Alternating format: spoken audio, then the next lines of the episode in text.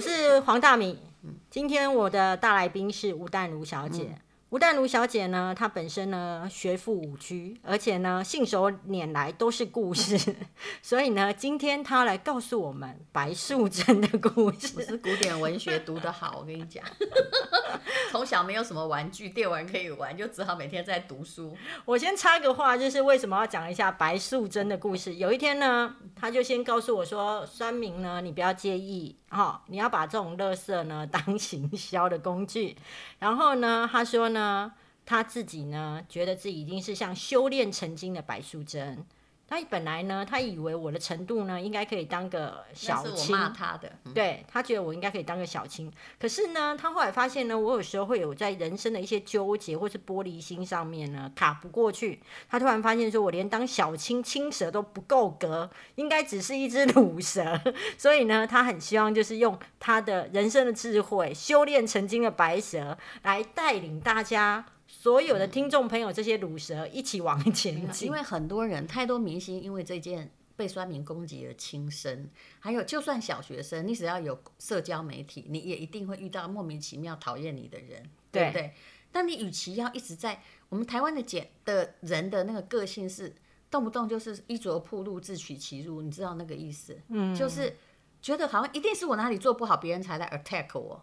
我跟你讲，未必哈。我们很爱检讨受害者，是是，我们太爱检讨受害者，所以我那时候刚好找到这个人，我就想说哈，我我以后会让我的作用是一让黄大米以后开始喜欢一颗心。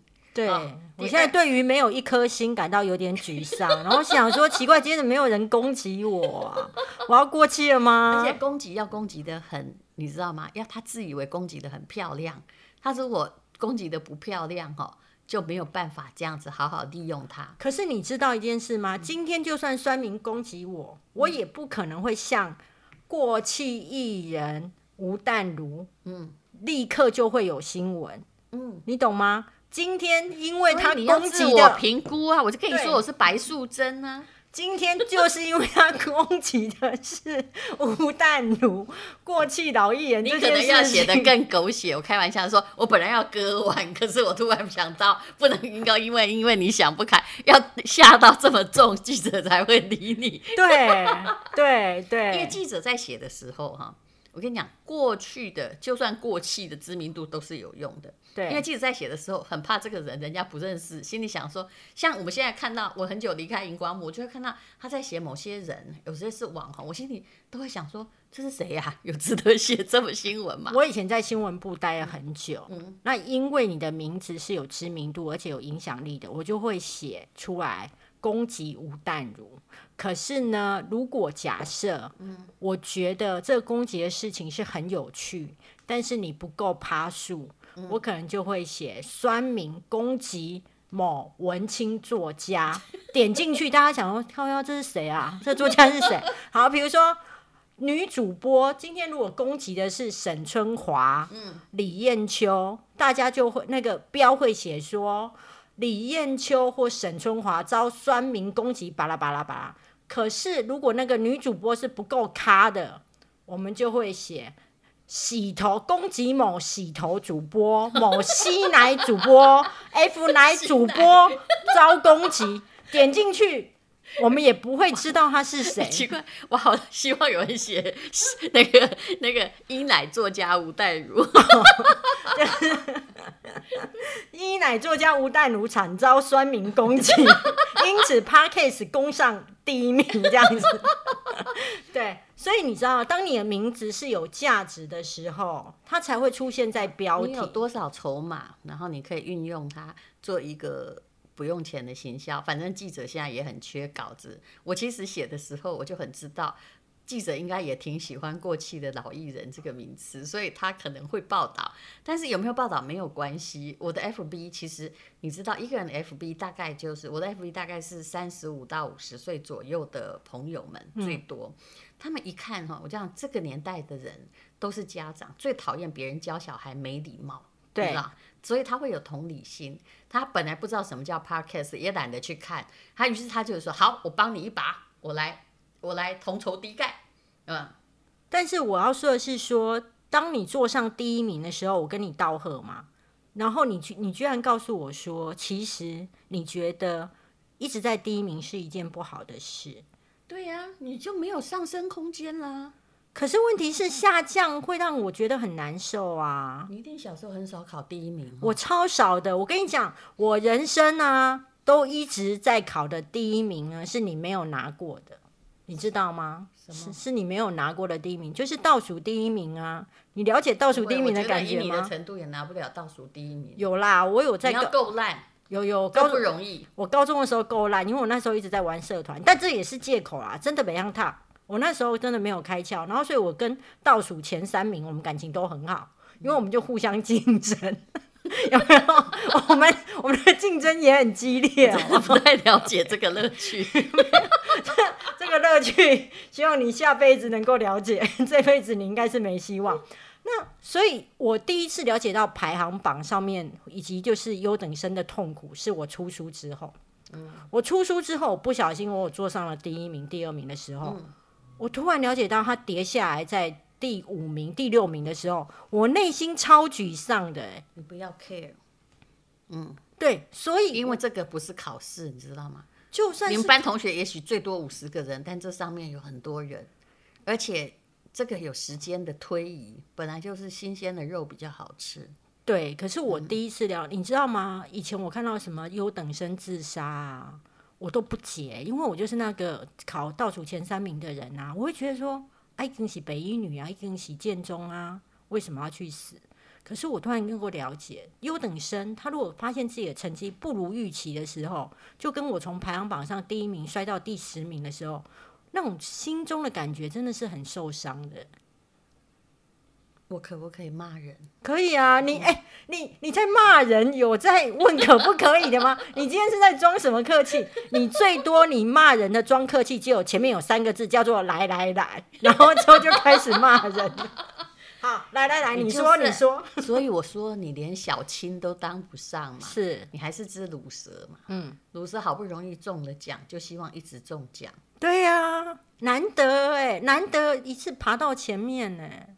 但是你要想如何维系的力量啊，就跟你今天开发商品，开发了一个爆品，你要去分析说你为什么这个东西为什么成为爆品，以累积以后的经验，而不是一直担心这个爆品总是有一天卖十天也会下来嘛，不是吗？我被吴淡如骂过之后，最大的收获呢，除了情绪上比较不纠结呢，还有他告诉我一件事情：任何事情呢，你要去想方法，而不是就是觉得只会谢天谢地，或者是只会拜拜，或者是只会做善事。当然，做善事也许你一时想不出来，但是你一定要想到那个为什么那个逻辑，对为什么你成功了？对，他觉得一定要去想这个东西。那后来呢？其实我现在就会常常，比如说，假设我没有坐在第一名，或是我没有坐在我比较满意的名次的时候，我会思考说，那我们是不是在某一些地方做一些改变，也许成绩就会比较好。是我我往往发现哈，这个叫做新经济时代的策略的调整。我往往发现说，有时候你只是可以卡在一个美感，只要改正那个美感，你就是无限宽广。嗯，但是你这个美感不是别人可以来告诉你，你要去思考为什么上次好，这次不好。嗯，如果我做这件事情，其实我是有经过沙盘推演，大概会怎样？那是否能够按照我的脚本走？白素贞最大的成就就是，不管谁跟她斗法，先按照她的脚本走。嗯我觉得基本上现在能够但后来到雷峰塔，不是我能够预期的。不对，我觉得法海都往生了，你还在，好不好？但怎样，你压我五百年，我还是可以起来的哟，只要我活着。对，所以其实他就是淡如姐，她一直在做一个呃思考，说有什么方法可以把事情做得好，或是成绩做得漂亮。那我觉得我以前会纠结在说，哦，我只内心就是一直不断的以心灵的力量用爱发电去祈祷，他可以一直坐在排行榜第一名。但是在跟他认识之后，我发现不是哦，你就是你用爱发电，你不如去拜那个大那个什么大雄宝什么之类的殿好了。好，那第二个我在他身上学会了一件事情，就是说，以前我去第一次上你的节目的时候呢，好像第一次还第二次的时候，你告就告诉我你不在乎排行榜，你不在乎书的排行榜哎、。你那时候遇到我，我已经出书出了三十年嘞。哎我再在乎的话，我就会像那些神经病作家，真的每天哈，因为自己的书不再受青睐，然后再攻击晚辈，神经病。不是不是，因为我是一只井 这没有指名骂人家不是神经病无所谓。啊我是一只井底之蛙，井底之蛙看出来的天就只有那么一点点大，所以他就以为全世界都在乎那一点点大的天，你懂吗？对，对，很多人都会自己以为自己爱的东西，别人也会爱，但有时候你真的是其实别人不在乎你不在乎前面啊还是在后对，面呢，就是你的必走之争。而且现在的，比如说出版界啊，我人家以前我们的畅销书是十万本，啊，现在五千就畅销，你根本就是本来人家是个大海，你现在都已经是一个井了，你还在井里面哦，比上看听听看哪只青蛙叫的比较大声，你觉得这样很有趣吗？对，嗯但是呢，你知道吗？不小心青蛙会长大，青蛙呢？青蛙青蛙要跳出来、啊，对，青蛙跳出来到另外一个市场了。就是呢，后来我发现呢，哎，我现在也不太在乎排行榜了。哦，真的吗？对，你我知道骂人有这么好的影响？不不不，因为我看到新的市场，因为我都很诚实嘛，哈，就是我以前会觉得在排在乎排行榜，是因为第一个它等于让我被看见，以及我也在乎过啦，对啊你也在乎过啦的时候，少女都会在乎啦。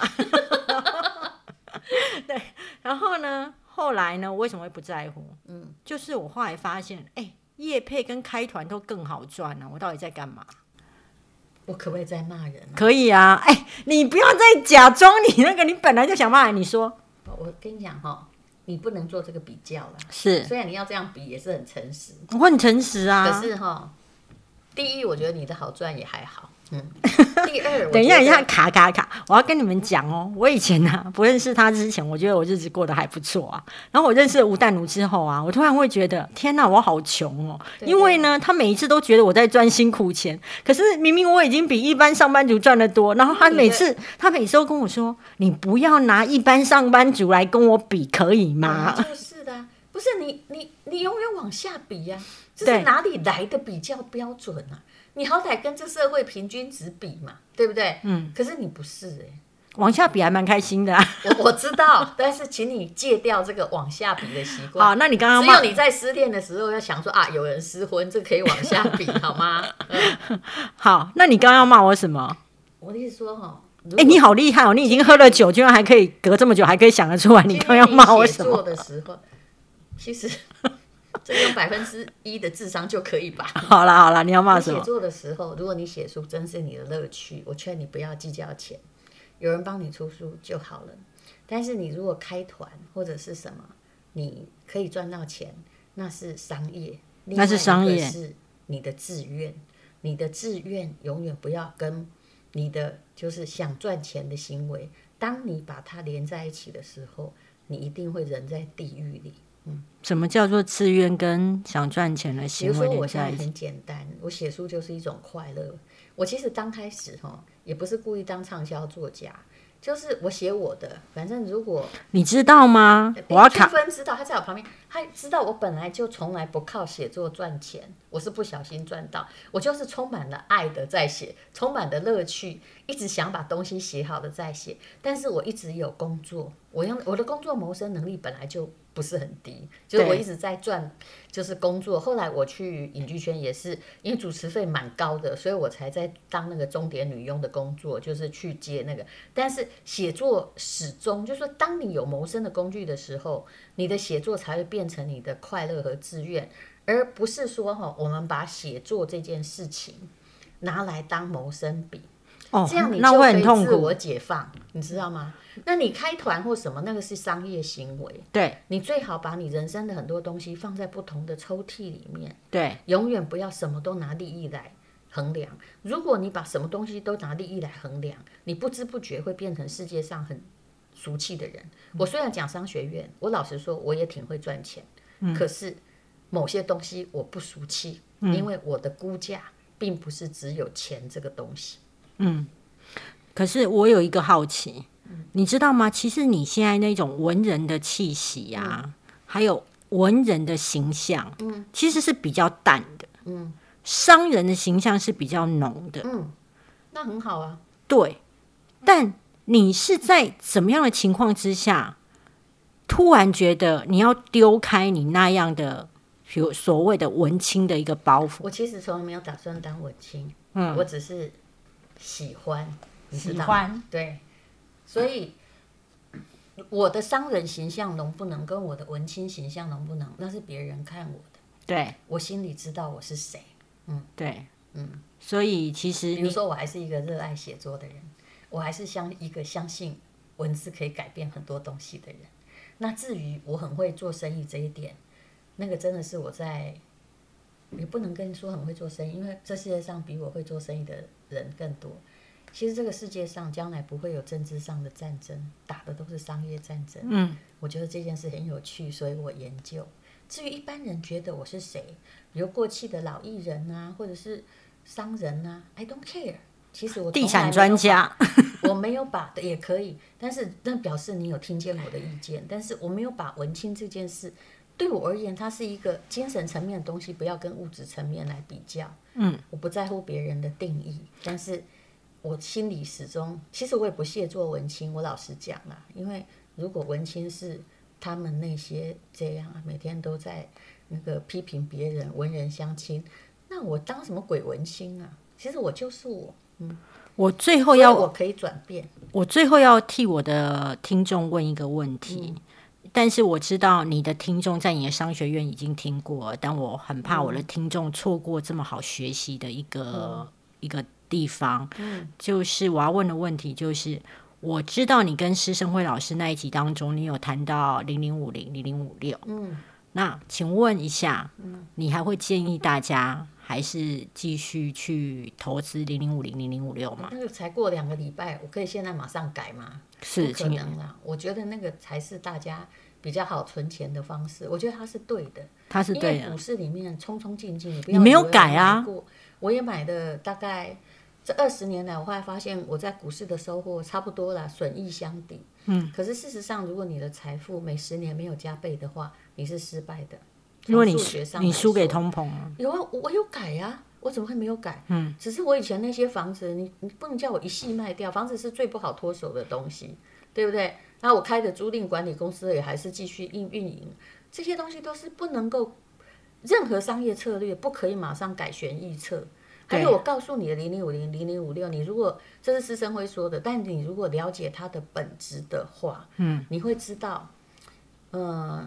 我那天在我的 FB 上有算，如果你有五百张的话，你每年就每个月就有十万块，一年就有一百万，嗯，以上，嗯，那用复利循环，不要把配股拿出来花，你其实一定会有退休金。哎，下面有人很聪明哦，他就说，可是我这样算过了，如果我不用复利，我要存四十几年才会存到，我用复利要存二十一年才存到五百张，太久了。我那时候就开始有一点骂人了，但我跟他说，巴菲特所说的一件事情是绝对真的。嗯，你太急着有钱，所以你永远在赚一票。嗯，你太急着想让钱马上变成很多钱，所以你受金光党诈骗集团的骗，还说别人给你弄的迷幻药没有，其实就是因为你脑袋自己撒了迷幻药。我认为他，如果你了解 ETF 的本质，他在帮你选好股，而且随时的。在淘汰掉比较不好或股利低的股票的话，那假设台湾股市不灭亡，它是永远可以信赖的。然后我为了要证明呢，这个呃施生辉是对的，哎，他有跟我谢答谢，他说因为我他的书永远所有书都在排行榜一百名之内，你看我这多么挺学长。嗯，我后来就把我的一点点零用钱，你不要问我多少钱，我就全部。我很久没有买台湾股票，你知道，我全部拿去证券户。为什么？我要陪师生会做零零五六实验，因为它的利息，以目前看起来可能还有五趴或六趴。现在哦，你去借款的利息只有一点三趴，定存的利息只有零点八趴。那个五趴，哎，我讲数学这样大家会不会太快？可以，可以，不会。好，那五趴和六趴已经算是，如果它是稳定报酬，它算是一个了不起的报酬。答案叫做你不要急着有钱。哎，大米，你没有让我讲我最精彩的经济学赛局，请说。不行，为什么？啊啊？什么？你为什么不讲？不是，我是说怎么样？你不是要今天问我是怎样对待仇人吗？对啊，我就跟你说，最重要是商学院的经济学的赛局。那数学很复杂哈，因为人家得诺贝尔奖数学绝对不是一般正常的头脑可以理解，所以我们先不讲。答案就是，如果你要跟发展呃新媒体、人际关系或什么，答案就是包括婚姻家庭有的没的哦。虽然这个算计的确是算计，但是你一定要有个理论，人跟人之间是一个动态赛局，你要以牙还牙跟投桃报李，而且要有规则。嗯。